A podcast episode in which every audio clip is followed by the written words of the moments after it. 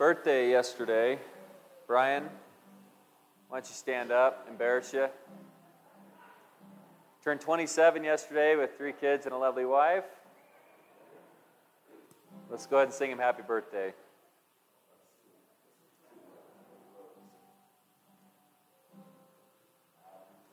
Birthday to you. to you. Happy birthday, dear Brian. Happy birthday to you.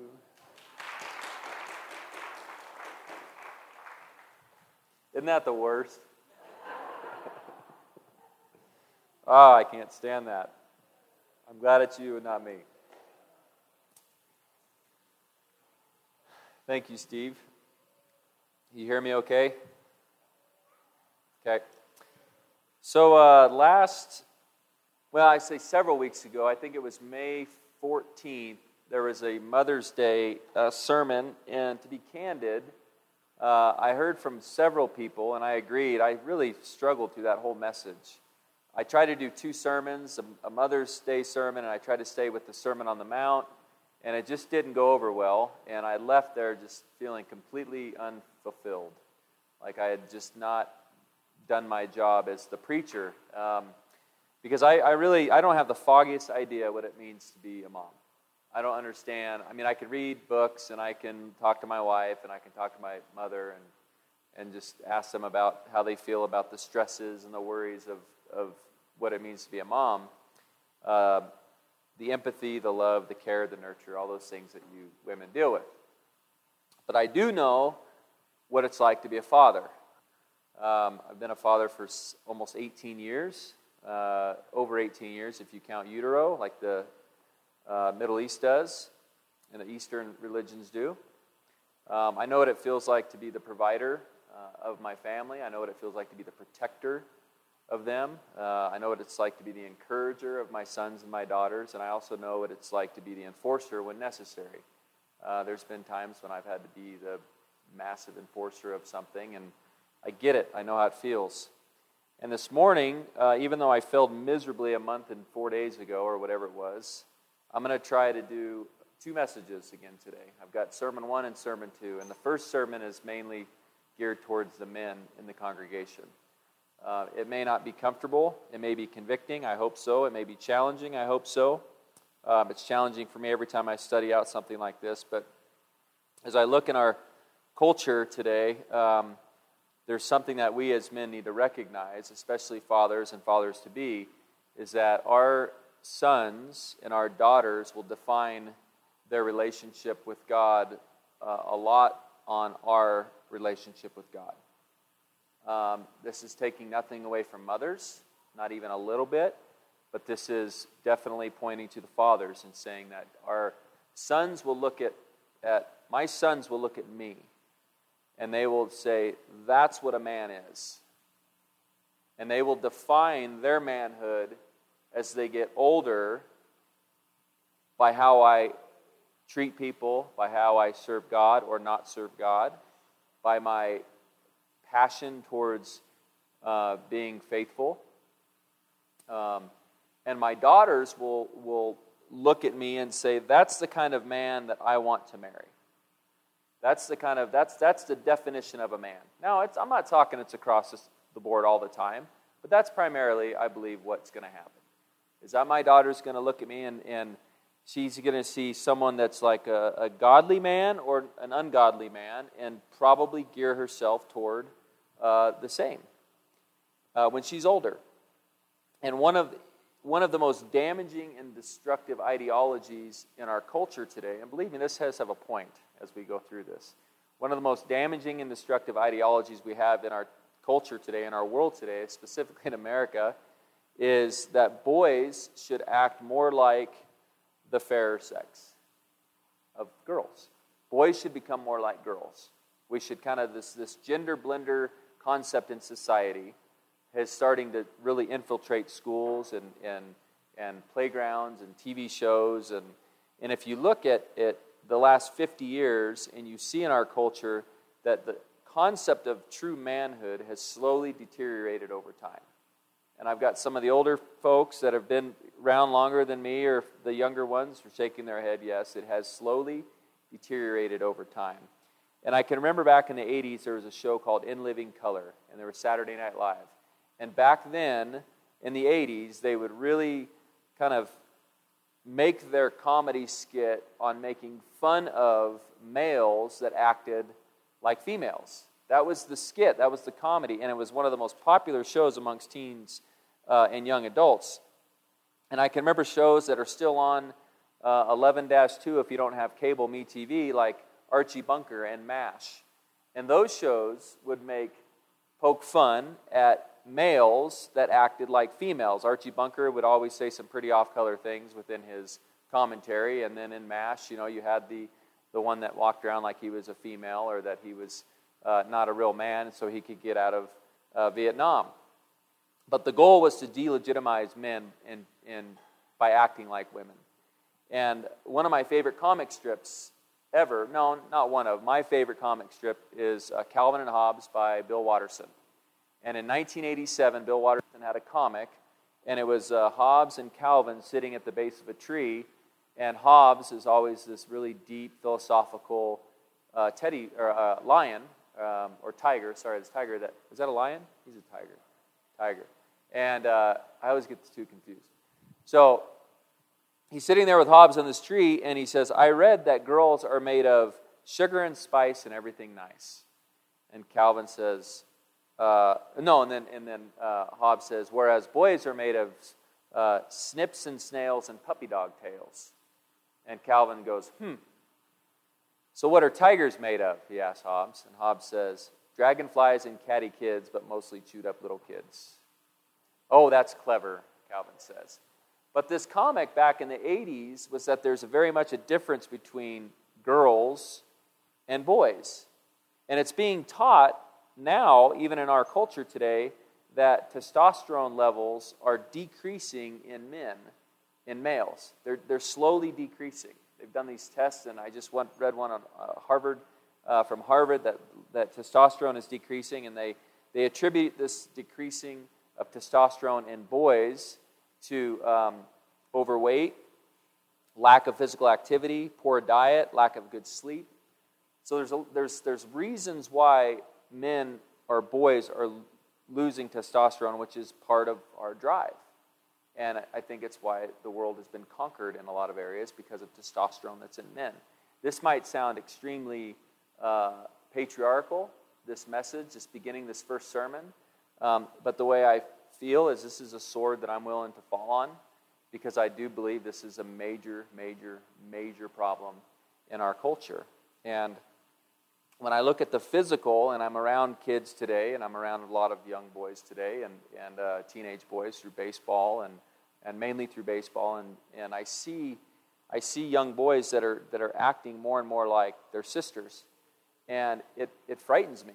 It frightens me for them because I, I want to see I want to see them come with you know dirt on their face and blood on their hands, and they they they look like they just got in a rough and tumble fight. They just got dirty. And that's, I think that's what we see. We actually see that in Scripture. I mean, the, the, the men, the men we admire, that every man admires, is David. When he walks up and he sees Goliath on this hill, and he says, Who is this uncircumcised Philistine that defies the armies of God? And every man that's ever read that story said, I wish I had the courage of David. And every woman that read that story says, I want a man like David that will not allow someone to defy God. And so, what is physical in the Old Testament, what's physical in our lives, can be attributed to what's spiritual as well in our lives. And years ago, when I first became a Christian, I read this. I read this Bible verse in, in 1 Corinthians. We'll read it in a minute. And I read that passage, and it convicted the socks off me it made me say to myself, I want to be, I want to be a man's man. I want to be a godly man's man.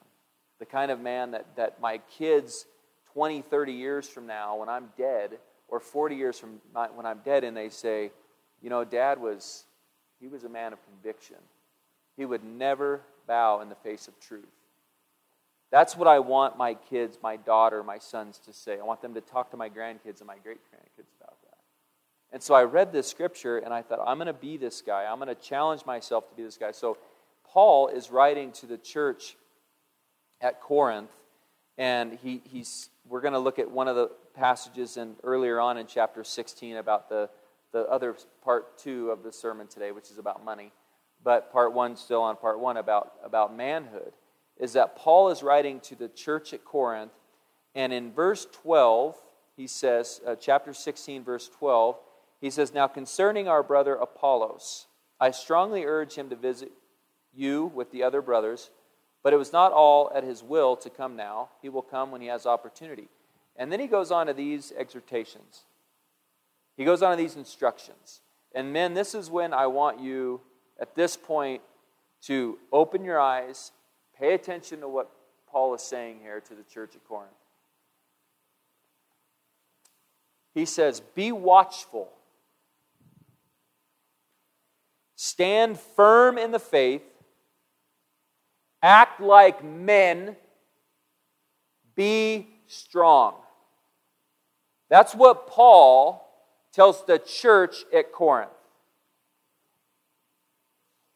Be watchful stand firm in the faith, act like men, be strong. And then he says, Let all that you do be done in love. So, in that verse 13, there's a commentator that I like to read. His name's uh, William Barnes. I like two different guys that I really like to read. One is very much more uh, into the, the literal Greek, this is what's going on, and one is more of kind of a storyteller when it comes to the old Greek world and how it was in Asia and, and in Greece. And Barnes says this about that passage. When he says, when he says here, when Paul says, be watchful, in the King James, that's watch ye. And he says this the word here used means to keep awake, to be vigilant. And this may perhaps be a military metaphor derived from the duty of those who are stationed as sentinels to guard a camp or to observe the motions of an enemy. The term is frequently used in the New Testament and the duty frequently enjoined. The sense here is that they were to watch, be vigilant against all the evils of which he had admonished them the evils of dissension, of erroneous doctrines, of disorder, of false teachers, etc. They, should, uh, they were to watch lest their souls be ruined and their salvation endangered, lest the enemies of the truth and of holiness should steal silently upon them and surprise them. They were to watch with the same vigilance that is required of a sentinel who guards a camp, lest an enemy should come suddenly upon them and surprise the camp when the army was locked in sleep. Be watchful. He's writing to men here. And he's telling them to be watchful, to be like a, a, sentinel, to be a guard in a camp, to watch out for teaching. Now, when I say what's physical, we can go to what's spiritual. This applies to us as fathers, as men, spiritually leading in the church. To say we've got to be on our guard and watch out for men that are teaching doctrine that is uh, not true. And then the next passage, or the next verse, he says, Stand firm in the faith, of which the author says this Be firm in holding and defending the truths of the gospel. Do not yield to any foe, but maintain the truth and adhere to your confidence in God and to the doctrines of the gospel with unwavering constancy. Be firm in maintaining what you believe to be true and in holding on to your personal confidence in God, notwithstanding all the arts, insinuations, and teaching of seducers and the friends of false doctrine. So, in one breath, he's saying, Be watchful, be like a, an army guard watching over your camp, watching over your family spiritually. And then he says that we are to stand firm in the faith and the truth of the teaching, and to not bow and beckon to someone that comes and teaches something that is against the Word of God. But then he says, the next passage, he says, Act like men, or quit ye like men is the original Greek. Quit ye like men. And this passage here means to render one manly or brave, to show oneself a man. That is not to be a coward or timid or alarmed at enemies, but to be bold and brave. We have a similar phrase in common use be a man or show yourself a man. That is, do not be mean and do not be cowardly. I'm just let I don't I'm telling you, I, I watch these these war movies and I see these guys that go in and, and, and put a bullet in Osama bin Laden's head. And I see these guys that go in an act of valor and they rescue someone that was there to help. And they go in and they rescue and they kill the bad guys and they take her and they take her out of the swamp and they bring her to safety. And I see the, the brave nature of these men. And I'm just completely inspired by them. And when I read stories like David and Goliath, or I, I read stories of ben, Benaniah, who is in the, uh, in the pit with a lion on a snowy day, you've read that book, I think. If you haven't, I recommend it. In the pit with the lion on a snowy day, and he goes and he kills a lion with his bare hands. And you look at David's mighty men, and you see the stories of David's mighty men in 2 Samuel. And you see these men that you go, I want to be at the level of, of courage that they have. And I'm telling you, this war that we're fighting, it's not a war with a lion and it's not Goliath. This war we're fighting is a spiritual battle for the souls of your sons and your daughters. If you don't think that's true, you are fooling yourself. If you don't think that's true, your head is buried in the sand right now and you're like, oh, it'll be okay. We are warned throughout Scripture, men, to protect our families. And if you don't like it, if you're hurting inside and there's pain inside that's not allowing you to become the man that God has called you to become, you need to figure out how to get it fixed. Because there is an eternity waiting right now. There's an eternity waiting for you and your children and who they marry and your grandchildren. So he's saying, act like men, be men, stand firm, be bold, do everything in love. I'm not talking walking around with a club and a beer in one hand saying, hey, go make me dinner. That's not what it's talking about. What it's talking about is be the first one to forgive. Be the first one to get on your knees and pray to God. Be the first one to say, please accept my repentance. Be the first one to be patient. Be the first one to go to the Word. Be the first one to stand up and say, No, no, no, we're not going to do that here. You're not going to disrespect your mother like that. No, we are going to go to church today. We are going to get spiritually fed today. We are going to get in the Word today. We are going to pray today. Be a man in that regard. But our culture is saying that's toxic masculinity. And I took a test yesterday on the internet and I failed. Apparently, I am a toxic masculinity person or masculine. To- I'm toxic. I took the test. I answered the 35 questions and it said, You need to get some counseling. You have toxic masculinity. I'm like, well, now I'm angry that you say that, and that's one of the things about being toxic masculine is anger. Apparently, because I believe that um, I am the head of our household, that is like one of the main things for toxic masculinity. So, we are called to be aliens and strangers in this world. If you want to look like the world, if you want to be a friendship with the world, you are at enmity with the creator of the universe. It says it is hatred toward God. And I think many people, many Christians, want to just in, in, be infiltrated by the world and say, no, we, we, we, we want to get along. We want to just get along to get along. And that's not what I see in Scripture. He says, act like men.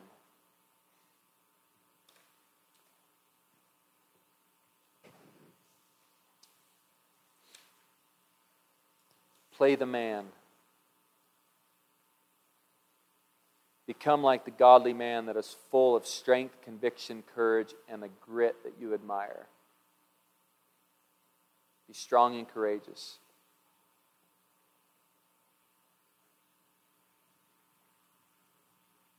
I'm telling you, men, you don't make an adjustment, 40 years, going to regret it. You're going to regret it.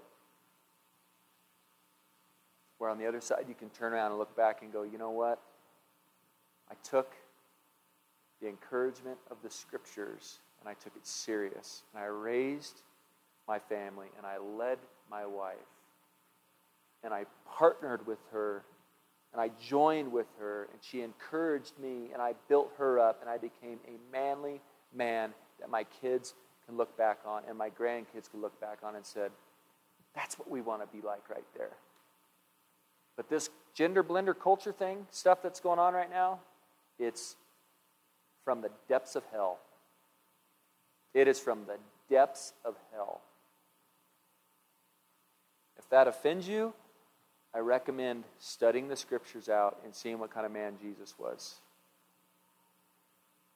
Look at the examples of the Old Testament that he gives us in Hebrews 11, the people that he called the Hall of Fame of faith, the men of faith, and see if you still think that that's a little bit too harsh, because I don't think it is.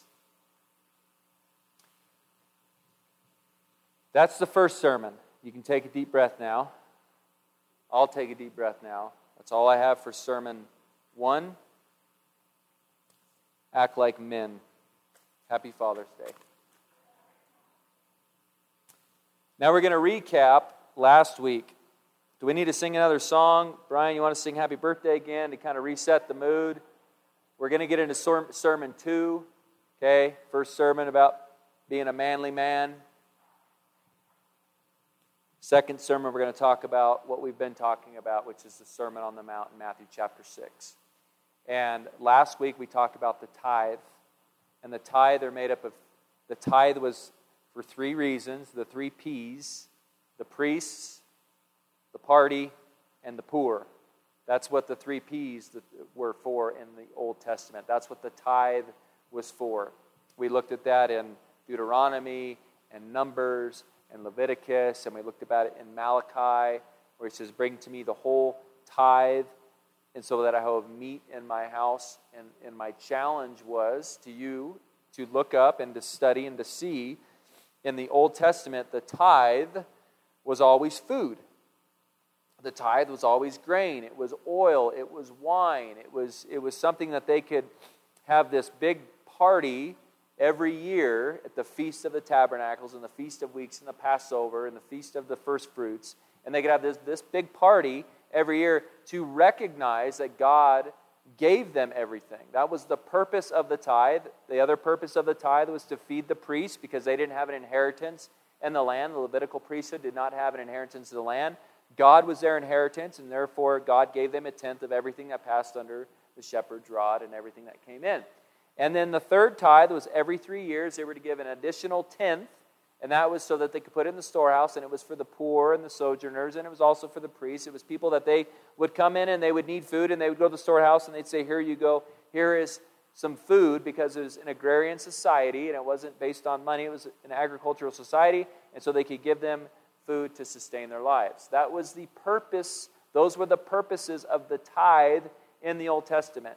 Part of what I feel like of being a man of God is to look at a subject in the Bible and say, Look, I'm going to lead my family down the path of righteousness. I'm going to lead my family down the path of truth. If there's something that we have believed for a long time that is not true, I'm going to look in the scriptures, do a deep study, swallow my pride, humble myself before the Lord, and say, This is what the teaching is in the Bible about this subject. And when I can do that, then I can be the leader of my family. If I say, no, I don't want to listen to what the word says, I'm going to have a hard time being the spiritual David that God calls us to be. So, in the terms of the, the tithes and the offerings, my challenge to people has been, has been in this subject where in the Bible does it talk about, in the New Testament, does it talk about the tithe? Are we as Christians commanded to tithe? Are we as Christians every week to come in here, go to that cool little burl juniper thing in the back that Dennis made, put in our 10% of our net or gross, depending if you work, uh, you know, for cash or if you work for a paycheck, whatever it is. I'm going to put a tenth of that into there, into the church, because this is the storehouse, and that is now the food and the grain and the wine and the offerings. That is what that is, and so that's the question that I pose to you. Is that what we're supposed to do? And so we're going to look at every time tithe is used in the New Testament. Every time. We're going to look at it. We're going to be here a while. Okay? So turn with me to Matthew chapter 23.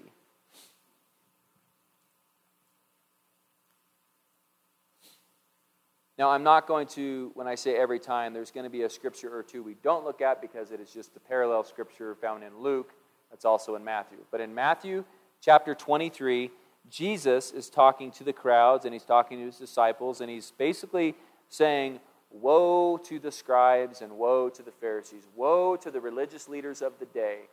They want you to call them special names. They want the special places of sit the, to sit at the banquets. They're building themselves up to be looked at as somebody special. And Jesus says in Matthew 23, verse 23, Woe to you, scribes and Pharisees, hypocrites. Okay, that's not a compliment. He's calling them actors. You guys are just, you're just play actors, is all you are. Woe to you, hypocrites, for you tithe. What is tithe again? Tenth. You give a tenth of your mint and your dill and your cumin, and have neglected the weightier matters of the law, justice and mercy and faithfulness. These you ought to have done without neglecting the others. You blind guides, straining out a gnat and swallowing a camel. So, those three things the mint, the dill, and the cumin were very, very small grains. And so, if you can picture a pharmacist who's counting the tablets at the pharmacy table at that little deal that they have, and they're separating five into a deal, right? Well, this is what Jesus is saying. You are so focused on these little tiny grains of things, these little herbs. I'm going to take a tenth of my mint I'm going to take a tenth of my dill. I'm going to take a tenth of my cumin. Okay, I've got my tithes set aside for God. I've done it because I'm supposed to. I'm doing it right. But he says, But you have neglected the more important matters of the law. You strain out a gnat out of the wineskins, which is an unclean pest. You strain it out so you don't drink it, but then you eat a camel, which is also an unclean animal. So he's being kind of comical here, saying you're so focused on the little tiny matters of the law but you're not focused on the most important matters of the law. Is that making sense? So he's saying, Woe to you because you're doing this. Does at this point he say, Stop tithing? No. No, he doesn't say stop tithing. He says, again, you should have, where does he say that? These you ought to have done talking about the tithing of the mint, dill, and cumin without neglecting the others, which is justice, mercy, and faithfulness. So Jesus, before he ascends into heaven, before he goes to the cross, before he's crucified, before he's buried and raised to life, before he ascends into heaven 40 days later, he is under the old covenant, and he's telling these religious leaders of the day, you should have followed the Old Testament tithing practice, which is required by law to do this. You should have done this, but also you should have done the mercy and the justice and the faithfulness. And so then Jesus, he goes to the cross on our behalf. He gets buried in the tomb. He resurrects from the dead. He goes down into Sheol. He goes into the, the, the underworld. And then he comes back and he spends 40 days talking to his disciples and teaching them everything that he wants them to do and then he ascends into heaven. Okay, that's the, now we're at Acts chapter 2. He ascends into heaven, and then we're going to go to the second time tithing is discussed in the New Testament. Keep in mind, if we are going to be under Old Testament law, we can't pick and choose which ones we're going to be under. You can't pick and choose. We're going to be under the Old Testament tithe, but we're not going to be under the Old Testament shaving the edges of our beard or wearing tassels or phylacteries or wool and linen together or doing a field with both uh, two types of grains or whatever. The, all of the Old Testament laws, if you're going to follow one, you better follow them all. And so the tithe was part of the Old Covenant, it was part of the Old Testament law. God required it. So in Matthew 23, he talks about it. And then if you go to Hebrews, Hebrews chapter 7, verses 5 through 9.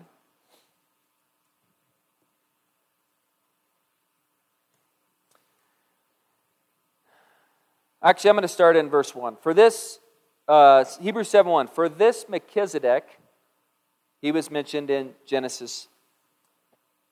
For this Melchizedek, king of Salem, priest of the, God, of the Most High God, met Abraham returning from the slaughter of the kings and blessed him. And to him, Abram apportioned a tenth part of everything, a tithe of everything. He is first, by translation of his name, king of righteousness, and then he is also king of Salem, that is, king of peace. So Melchizedek is king of righteousness and king of peace. He is without father or mother or genealogy, having neither beginning of days nor end of life, but resembling the Son of God, he continues a priest forever. See how great this man was to whom Abraham the patriarch gave a tenth of the spoils. And those descendants of Levi who receive the priestly office have a commandment in the law to take tithes from the people, that is, from their brothers, though these also are descended from Abraham. So he's saying the tribe of Levi was to get a tithe of everything from the nation of Israel because they did not get inheritance of the land. Abraham, Isaac, Jacob. Jacob is Israel. Israel has 12 sons. One of the sons is Levi. Levi became the priesthood for the nation of Israel. So Abraham was before Levi. This was before the law started. Abraham, who he is mentioning that gave a tenth to Melchizedek, is before the law even started. But this man who does not have his descent from them received tithes from Abraham and blessed him who had the promises. It is beyond dispute that the inferior is blessed by the superior, meaning when Joseph died, Joseph, I'm sorry, when Jacob died, he gave a blessing to all 12 sons at the end of Genesis. He gave each son a blessing. So the greater, Jacob, blessed the inferior. The superior blessed the inferior. And he says, It is without dispute that the inferior is blessed by the superior. In the one case, 10% is received by mortal men, but in the other case, by one of whom it is testified that he lives. One might even say that Levi himself, who receives tithes, paid tithes through Abraham. Now he's making this argument saying Abraham was first, Levi was way down the line, Melchizedek got tithes. Melchizedek, who was not part of the priesthood of Jacob, of the Israelites, Melchizedek was getting a tithe from Abraham. So it could be said that the Levites, who the Pharisees are saying, you've got to tithe, you've got to tithe, you've got to tithe, the Levites could go all the way back to Abraham and give money to Melchizedek. Did I lose you right there? I might have lost you. And I'm, I'm sorry if I lost you there. But you have you have Abraham, Melchizedek, and you have the priesthood of the Levites. What he is, what the author of Hebrews is saying is that the author, or the, uh, the Levites are the inferior to Melchizedek because Abraham was giving tithes and honoring Melchizedek. So he's getting rid of this law, is what he's doing. He's saying the most important person in this story is Melchizedek, the high priest, which was before the law. Is that making sense? He's getting rid of this. He's talking about Jesus is the high priest of a better covenant, not the old covenant, which is, in this example, the tithe. Jesus is the high priest of the new covenant, which is superior to the old covenant. And the reason this is important is because when Christian churches say you need to tithe, they're using an old covenant concept but putting a new covenant spin on it. We don't give food and grain and wine anymore. We give your money. And the storehouse is now the church building, the body. Let me ask you this what if we met in the forest? Is it to provide for the gas and the lights? What if you have a volunteer preacher? Raise your hand if you're a volunteer preacher here. Go ahead, Steve, a little higher. Justin, a little bit higher. Brian, you're in the second. Go ahead. Okay, Donaldo, go ahead. Jared, go ahead. How much did you guys make last time you preached? Volunteer. Volunteer. What if we don't have a need for the resources? That sounds a little more New Testament, what I just described, than it does than we see in other places. Okay, this building was gifted to us by another group. Okay? Someone within our group handled the paperwork to make sure we were legal. We have bills, we have lights, we have gas, we have cleaning supplies. That's about it. So, what does the New Testament say about giving or tithing? I just went over what it said about tithing. But now I will show you, we will look at together what the Bible says in the New Testament about giving, about tithing, about offering. But first, before we do that, we have to recognize something. Every one of you have to acknowledge something before you would even be able to understand New Testament giving.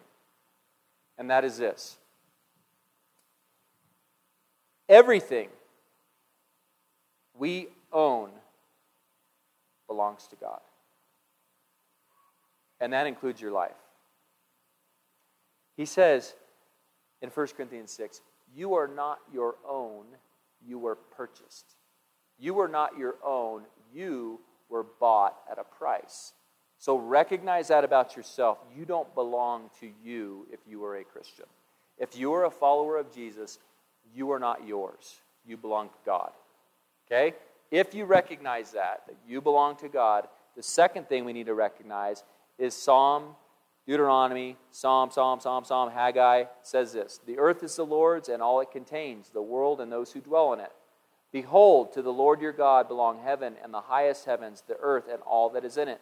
The heavens are yours, the earth also is yours. The world and all it contains, you have founded them. Haggai 2 8. The silver is mine and the gold is mine, declares the Lord of hosts. The cattle on a thousand hills, everything that exists, this wood, this carpet, it belongs to God if you are a Christian, including you belong to God if you are a follower of Christ.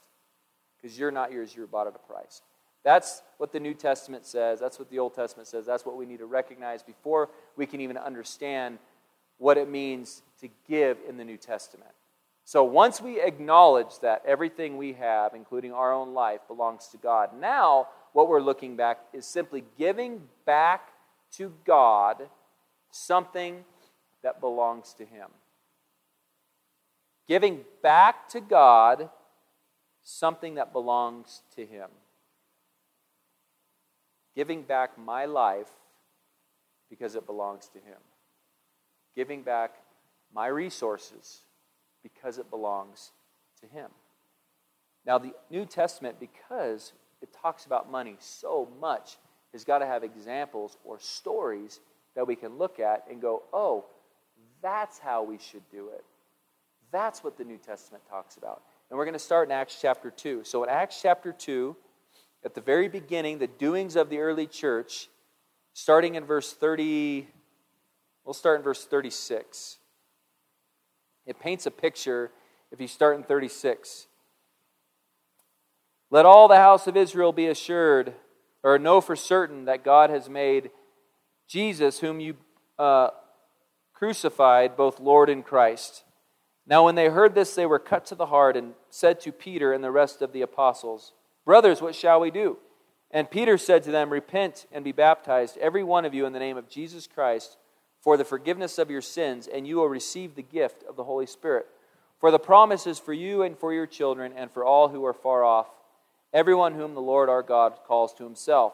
And with many other words he bore witness and continued to exhort them, saying, Save yourselves from this crooked generation. So those who received his word were baptized, and there were about that day 3,000 souls added.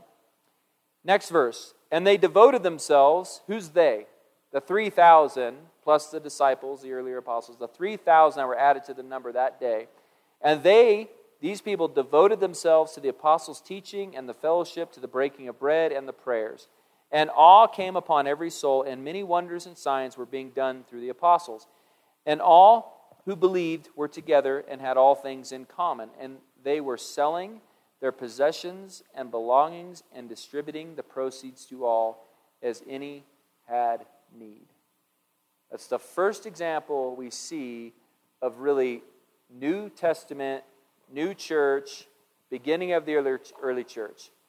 If there was a need, people would sell their possessions, they would sell their goods, and they would distribute it according to the needs that there were. If somebody came in and needed food, people would sell something and they'd say, Here you go, here's food. Okay? That's the first example. The next one that we have is kind of a what to do in Acts chapter 2, and then we're going to have a what not to do in Acts chapter 5. So, this is what they did in Acts 2. They said, Oh, Ryan and Rachel have a need. We're going to sell uh, a piece of property so that they can feed their kids. Oh, Nate and Brenda have a need. Now they're going to sell something because life's been good and, and things are well. They're going to help us out. That's the way the early church operated. But there's also a way that it should not have operated, and people paid dearly for it. In Acts chapter 5, the story of Ananias and Sapphira. In verse 1 of 5, but a man named Ananias with his wife Sapphira sold a piece of property, and with his wife's full knowledge, or with his wife's knowledge, he kept back for himself some of the proceeds and brought only a part of it and laid it at the apostles' feet. But Peter said, Ananias, why has Satan filled your heart to lie to the Holy Spirit and to keep back for yourself part of the proceeds of the land? While it remained unsold, did it not remain your own? And after it was sold, was it not at your disposal? Why is it that you have contrived this deed in your heart? You have not lied to man, but to God. When Ananias heard these words, he fell down and breathed his last, and great fear came upon all who heard it. The young men rose and wrapped him up and carried him out and buried him. So, later on, his wife comes in. After about three hours, his wife comes in and says, Is this the whole money you got for the field? And she says, Yep. He says, Well, you're going to have the same thing happen to you that happened to your husband. Look, the feet had just carried your husband out, and she dies. Why did they die? Because they lied to the Holy Spirit. What was their intent?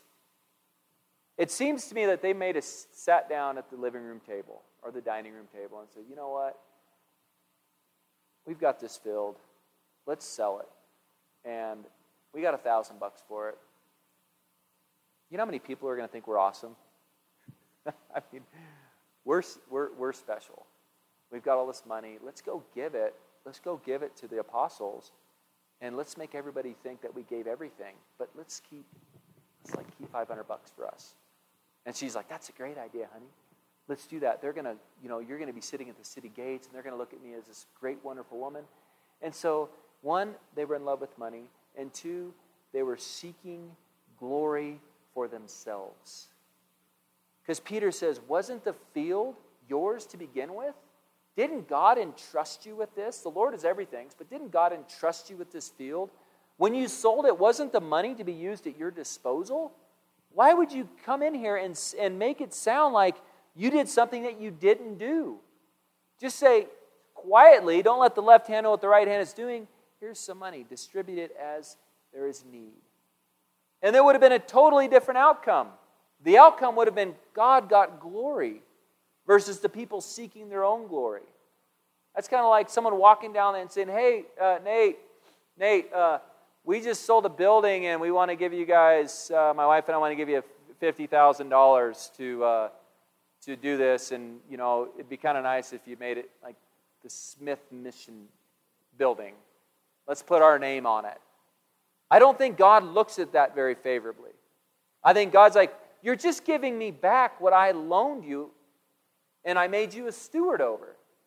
And that's a what not to do in Acts chapter 5. And then in Acts chapter 6, we see what they were doing in the early church. Now, in these days, when the disciples were increasing in number, verse 1, a complaint by the Hellenists arose against the Hebrews because their widows were being neglected in the daily distribution. There was a daily distribution of food that was given to the widows because they did not have the resources that they needed. There was persecution coming because they're Christians, and people would sell things, they would give it to the apostles, and they would have an opportunity to share God's provision with people that were in need. And there was a, a debate about some were getting treated a little bit more special than others.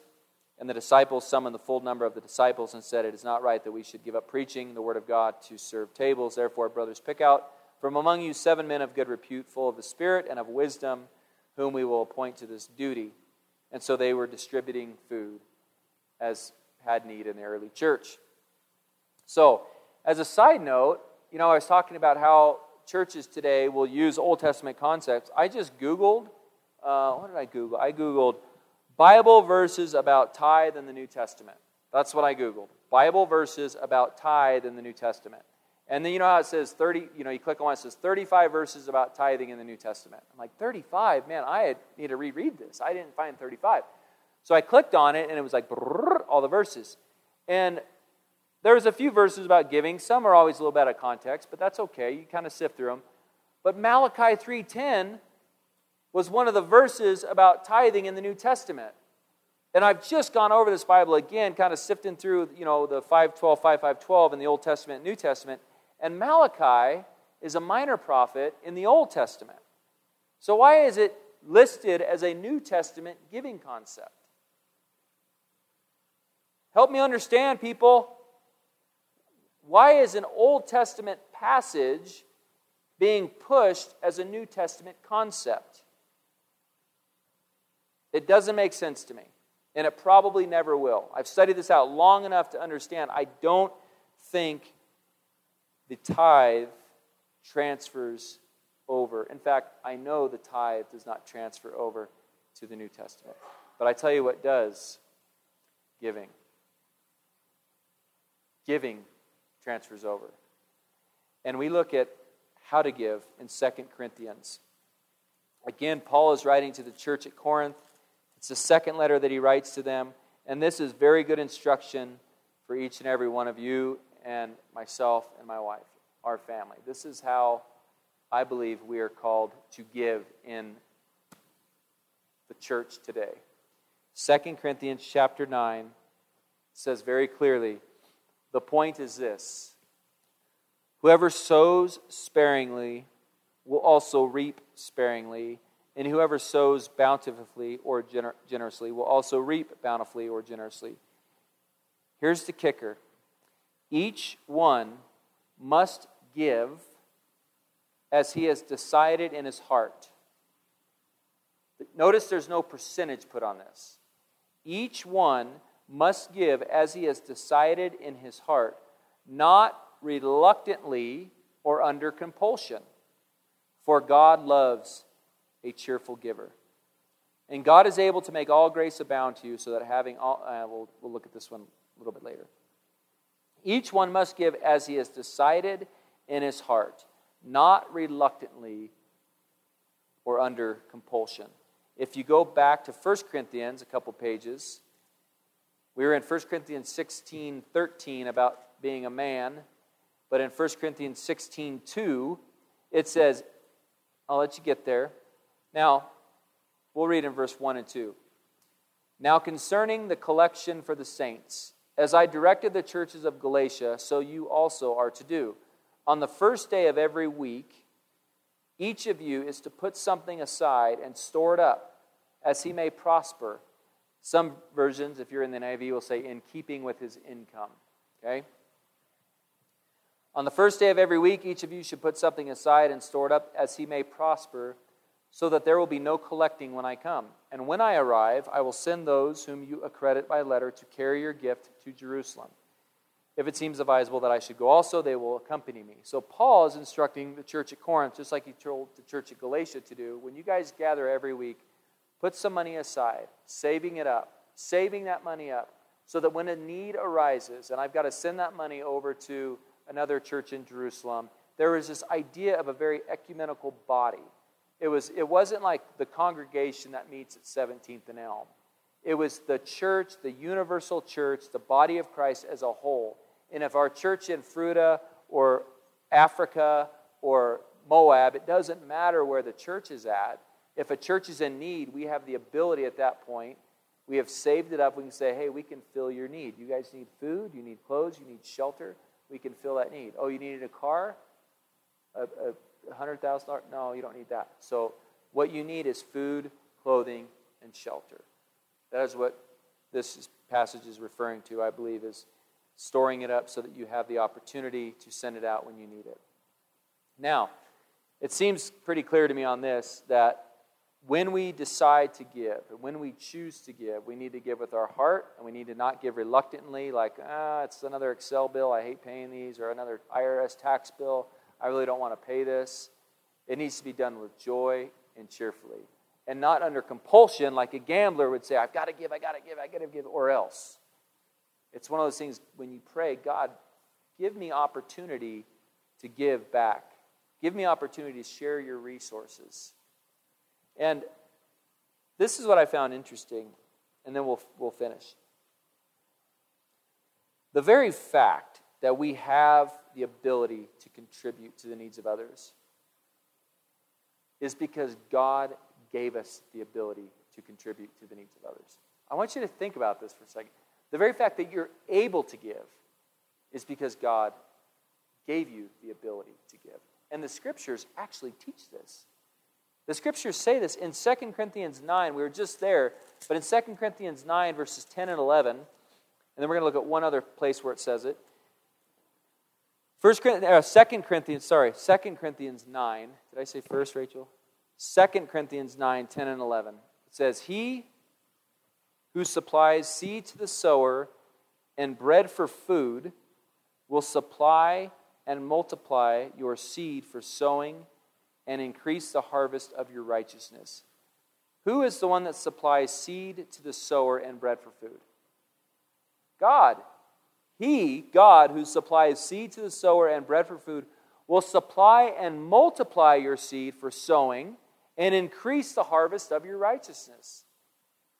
I don't believe that God is this, uh, if you give me one, I'll give you two. But when our heart is right, God is looking for people that have the right heart so that He can empower them to share with other people needs, to fulfill their needs. And then He says, You, verse 11, will be enriched in every way, to be generous in every way, which through us will produce what? Thanksgiving to God. That's where Ananias and Sapphira went wrong.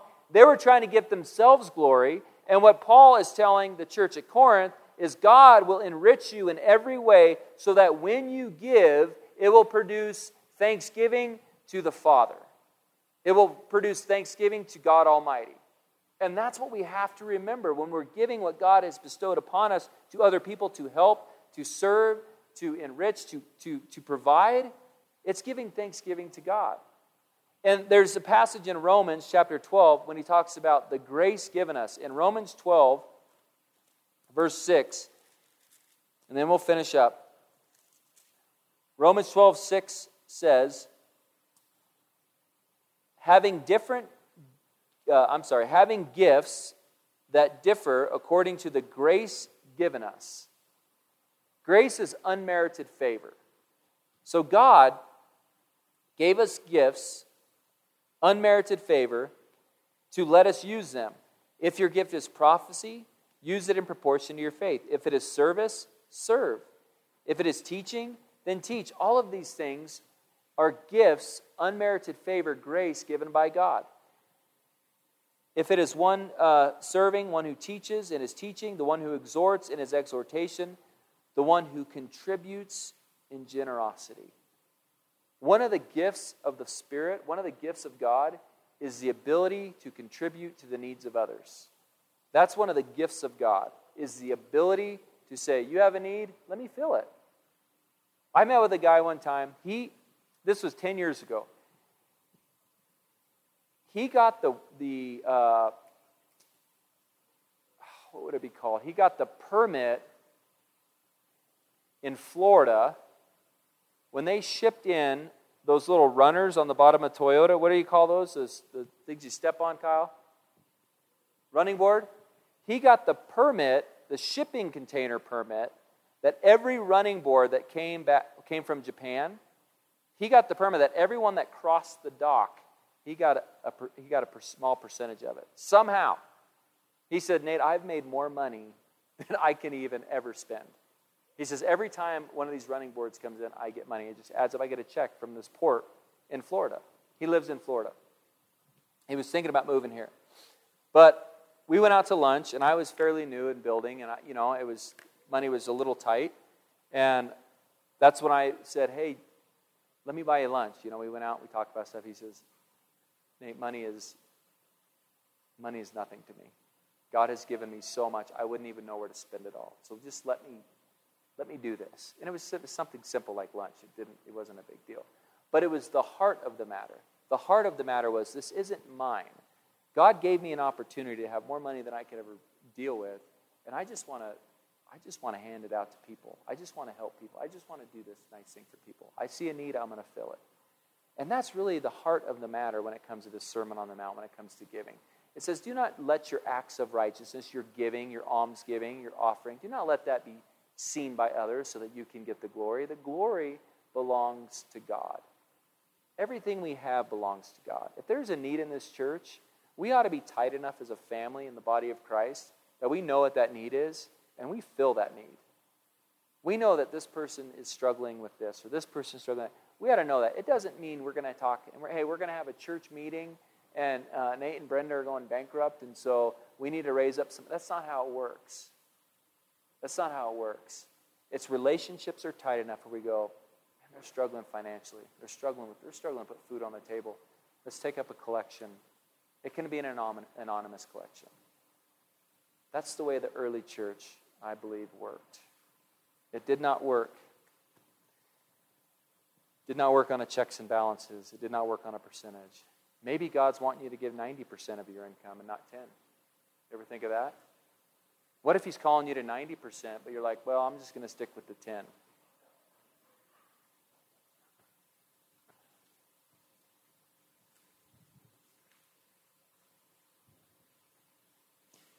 When you give, not if, make sure your heart's right.